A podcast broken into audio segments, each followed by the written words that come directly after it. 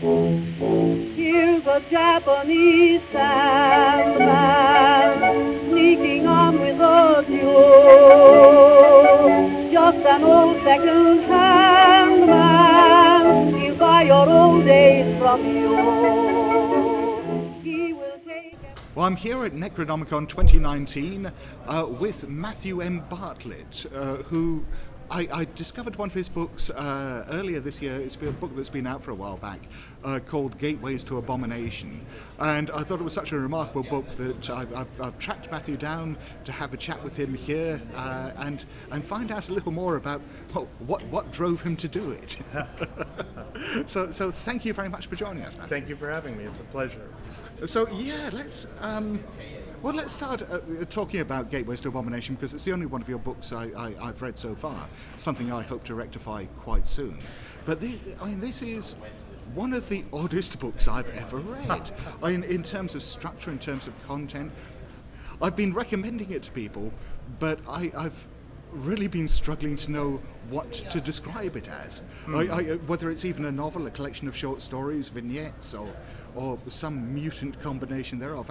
How, how do you describe it? I would say it's definitely the last thing you said, a mutant combination thereof. It was. It started out as uh, blog posts on LiveJournal in 2004 um, that only a few friends read. Um, I had I had no particular I didn't know where I was going with it. I just started it and would add to it from time to time. Uh, and I got a very enthusiastic response from, from friends of mine. Um, and eventually, many years later, after I started it, um, self publishing became an option.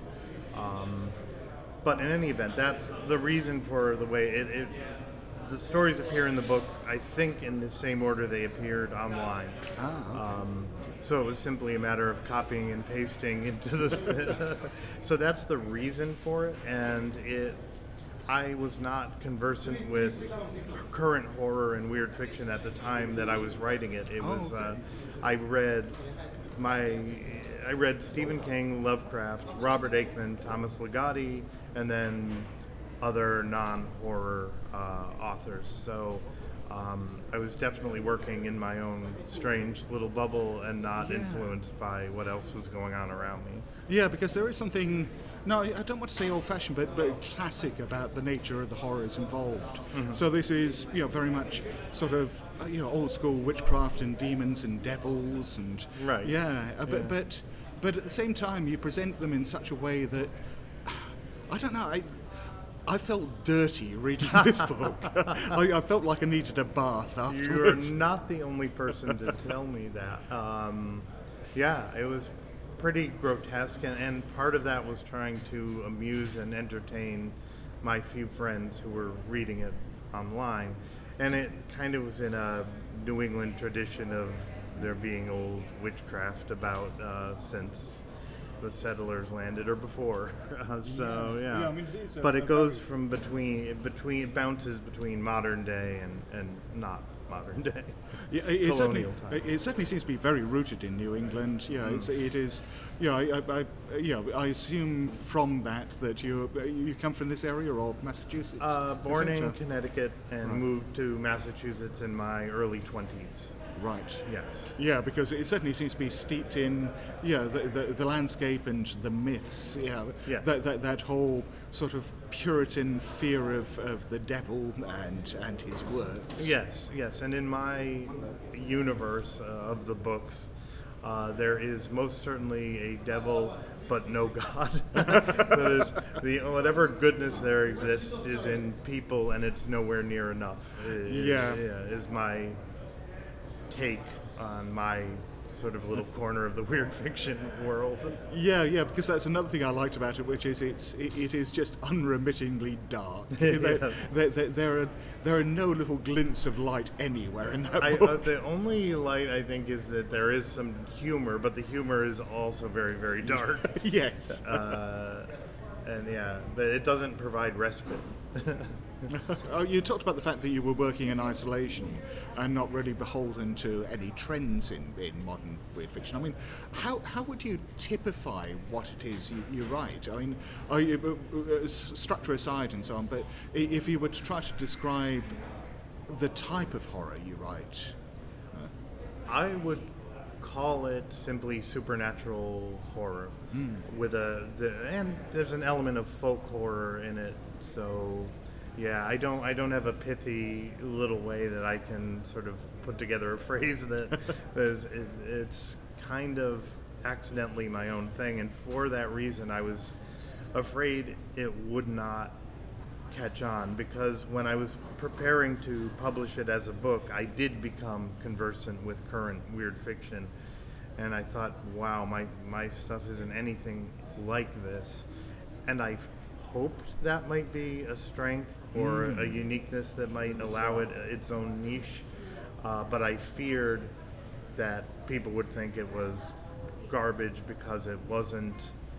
Uh, traditional story length. There are fragments and, and things like that.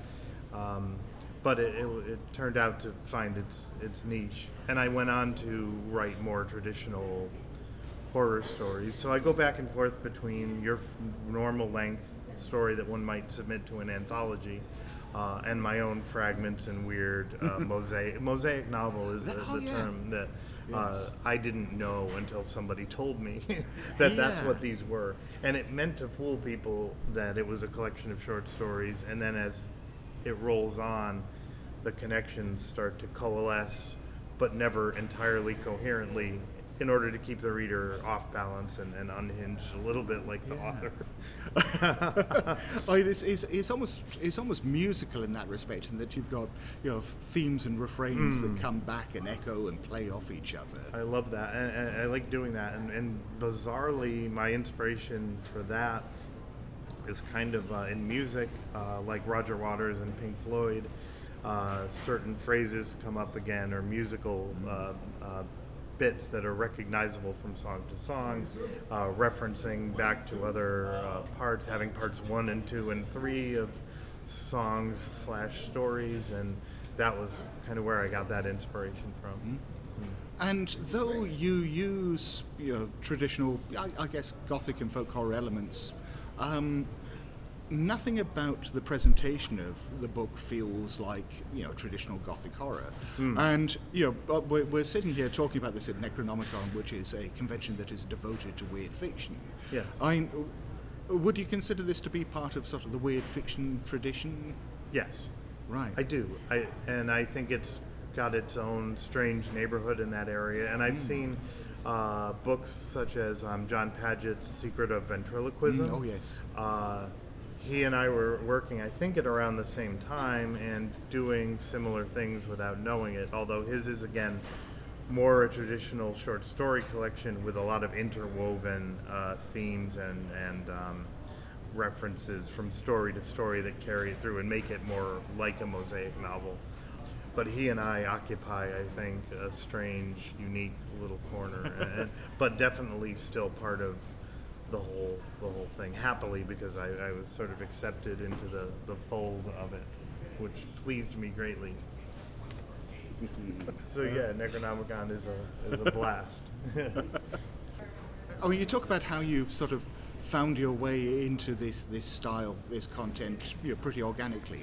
Are, are there any particular influences that you drew upon uh, consciously, or, or is this just you know, erupted you know, feverishly from your mind? Um, it it was feverishly from my mind with a touch of reading uh, Lovecraft and Ligotti, who gave me the confidence to try it, uh, to try to put it out in front of the world because I felt like when I was younger, very young, I started reading Stephen King, and he has that authorial um, and auth- what's the word I'm looking for? He seems to know everything. Yes. So there's police procedural stuff. There's there's he talks about the history of a, of a town in such a way that I'm uh, incapable of doing, and he's like, and I'm thinking, how does he know all of this? He seems to have this all-encompassing knowledge of the world and how it works. And I thought, if well, if I don't have that, I can't be a writer. And then I realized with Lovecraft and Ligotti that they are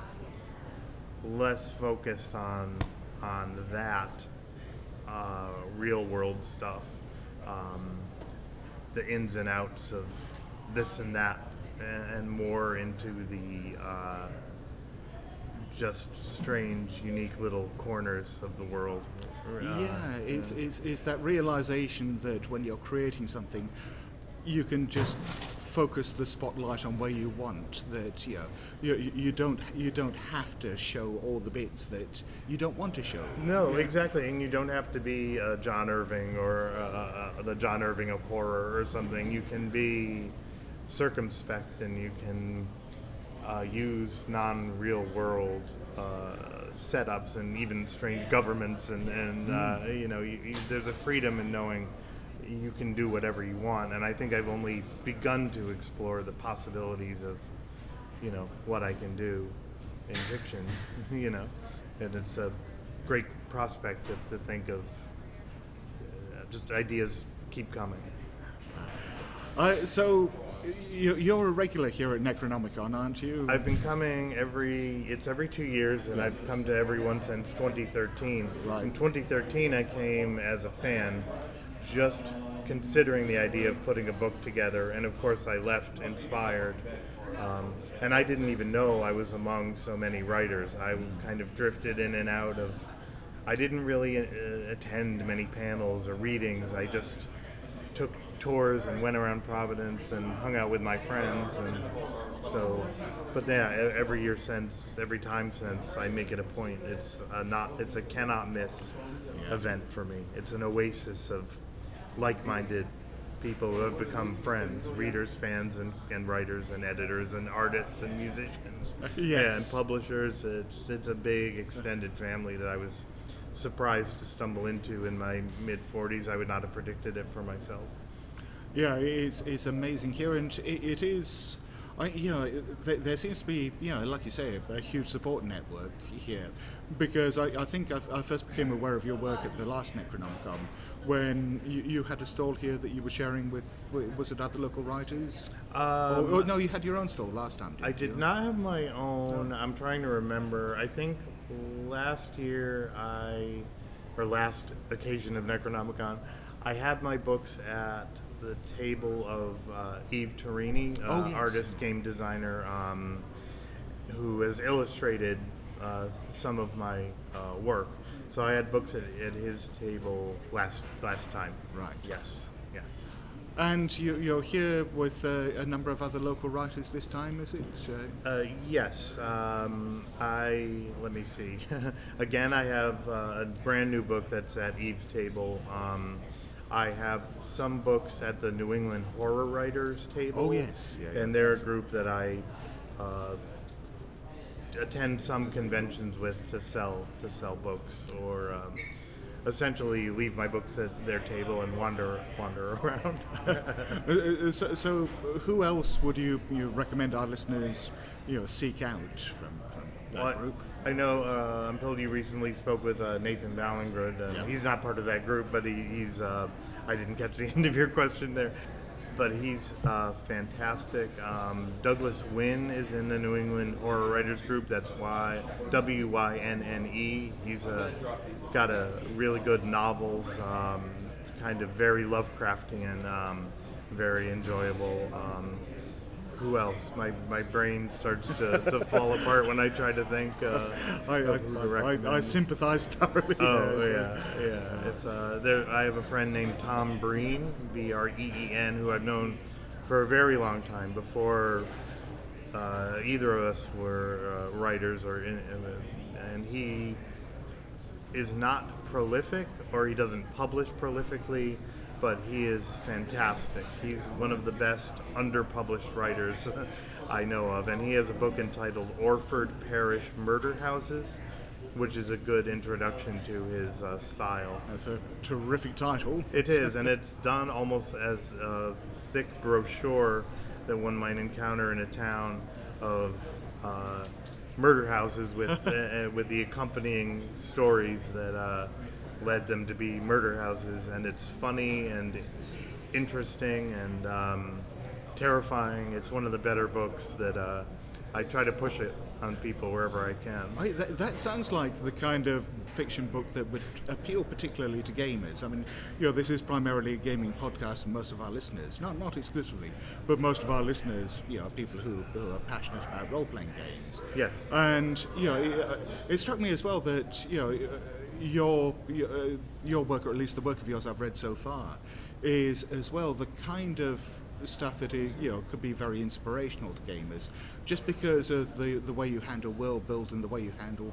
fragments of stories. It's it, it's almost like you know the idea of presenting you know little plot seeds that people can then run off with and mutate into something uh, fresh. And they have. I know I've had interest from uh, gamers, and um, somebody online, and I'm going to woefully forget his name, uh, I think did some gaming of his own devisement based on my my work. I don't think it's a thing that's available for, for purchase or anything, but just something he did among Oh, his nice. group. And uh, the aforementioned uh, Yves Tourigny from Canada did design a solo card game based on my work.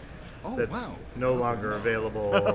There's a, it's, he's done a he's done one about Lovecraft in that universe, uh, one about me, and one about and my universe, and one about Robert W. Chambers. Okay. And it, why, um, why have I never heard of these? yes, and I can't, and, Oh. and I'm going to uh, be embarrassed uh, because I can't remember the name of the game. I mean, mine was called The Real Leeds, L E E D S, um, based on my fictional Leeds, Massachusetts. Yes. And um, yeah, they're they're neat games. The, the player is like a detective, um, and um, all based in my world and on my stories. And I can send you information on it post podcast. Well, to, thank, uh, thank you. Yeah, I can put all that in the show notes. Yeah. Yes, yes. So, uh, I can, yeah, that'll be good. So I can provide more details about it. But it's a neat, neat game.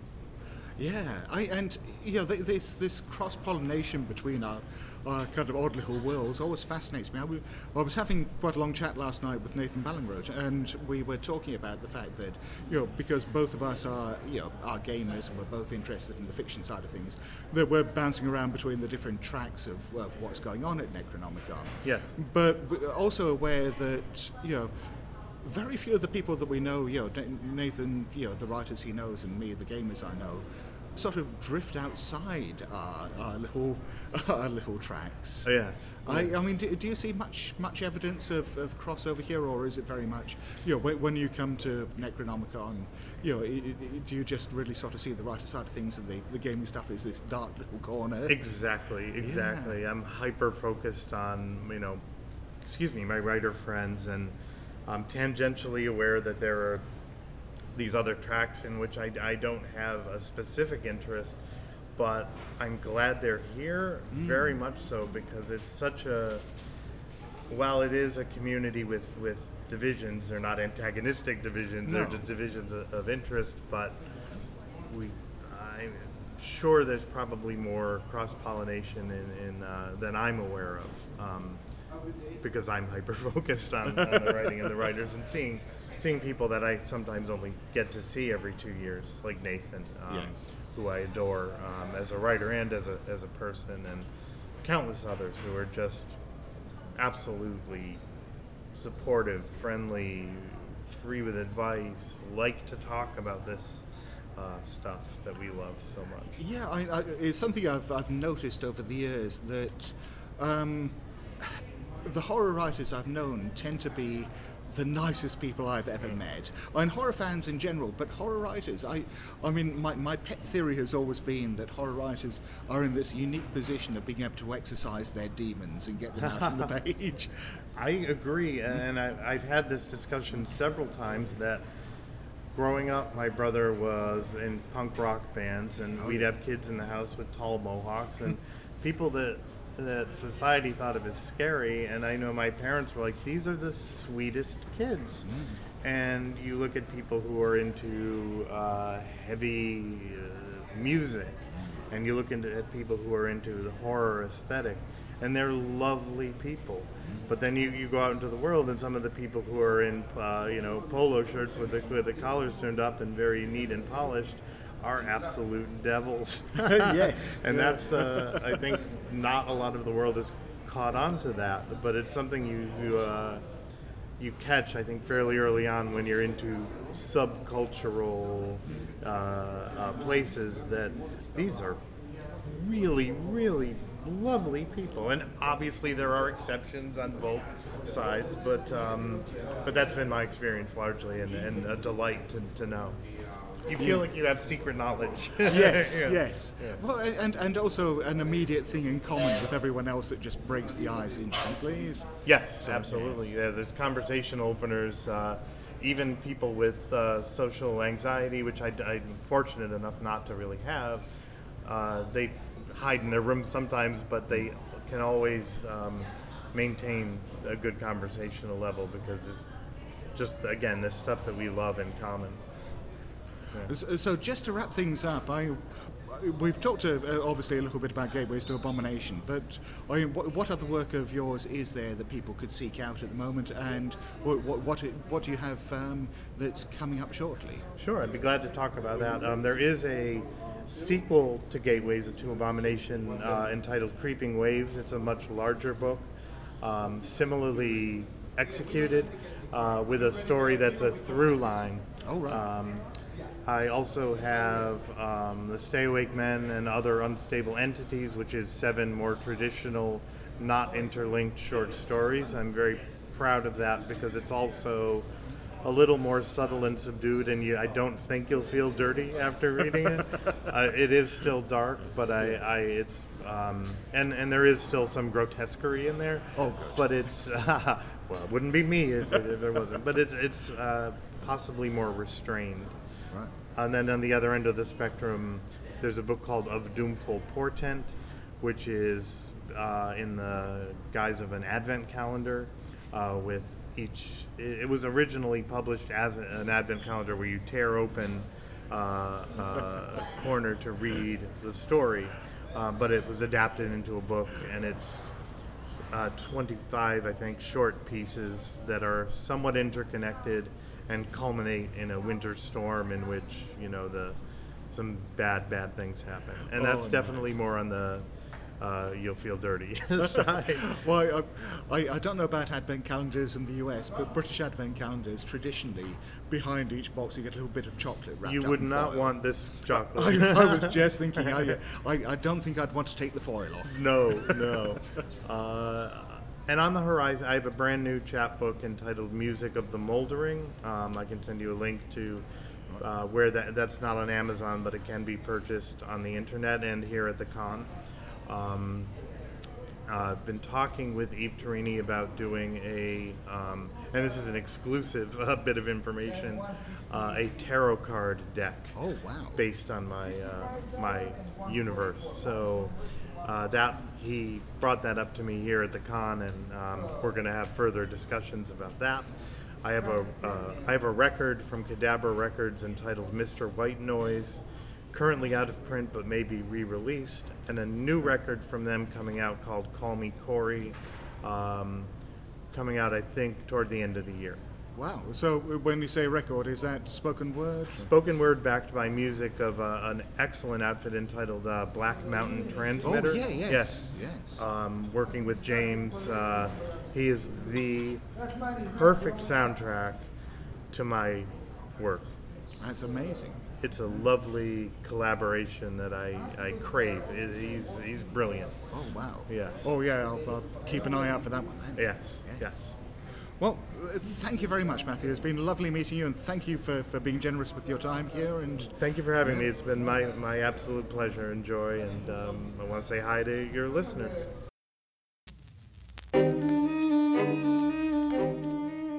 Hello?